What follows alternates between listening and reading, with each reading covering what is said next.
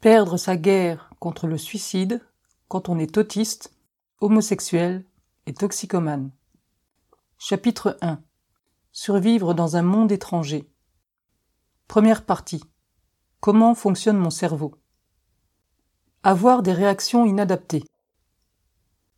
Étant donné que j'ai du mal à comprendre tout ce qu'on me dit ou ce qu'il se passe autour de moi, je reconnais honnêtement passer à côté de beaucoup de choses. Il n'est pas étonnant que je réagisse parfois de façon très choquante et troublante pour mes interlocuteurs. Par exemple, quand je ne comprends pas les choses, ou parce que je ne sais pas quelle expression je devrais former avec mon visage, mon réflexe est de sourire. La plupart du temps, cela me permet de traverser les interactions sans problème, mais cela m'a aussi mis dans des situations que je regrette vraiment. Personne n'apprécie de voir un ami faire un sourire radieux en lui annonçant la mort de sa mère, même en sachant que cet ami est autiste. C'est parfaitement compréhensif. Le tort est de mon côté.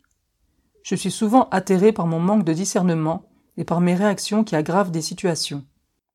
Je peux réaliser plusieurs jours, parfois même des mois plus tard, qu'un ami était en détresse à un moment donné et que j'ai été incapable de comprendre ses sous-entendus, ou même parfois des phrases parfaitement claires pour tout le monde, mais dont le sens m'a quand même complètement échappé. Cela m'attriste beaucoup, car j'ai le sentiment de ne pas être à la hauteur de mes amitiés, je ne réponds pas correctement aux besoins de mes amis lorsque c'est nécessaire, et c'est vraiment très dur de réaliser après coup que je n'ai pas eu le comportement adéquat, cela m'attriste beaucoup. Je trouve cela vraiment très gênant de vous donner quelques exemples, parce qu'ils me font paraître monstrueux, mais je pense que c'est important de ne pas l'effacer de mon témoignage. Par exemple, j'ai souri quand ma tante m'a annoncé avoir perdu son bébé. J'ai dit à une amie d'arrêter de pleurer parce que cela m'incommodait. Lorsqu'un couple d'amis m'a demandé comment je trouvais leur bébé, je leur ai répondu qu'il était immonde et ils ne m'ont jamais reparlé.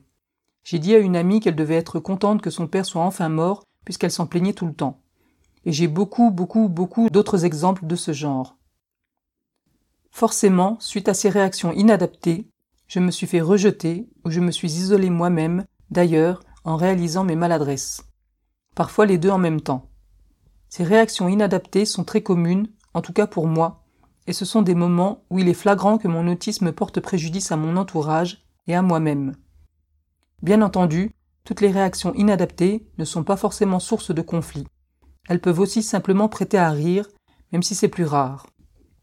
On rit beaucoup de moi, malgré moi, mais c'est beaucoup moins gênant que de se faire rejeter, et c'est même agréable si on m'explique par la suite ce que j'ai dit de mal ou mal compris, dans un environnement où je ne me sens pas méprisé pour cette erreur. L'une de mes amies m'avait demandé comment je la trouvais dans sa nouvelle tenue.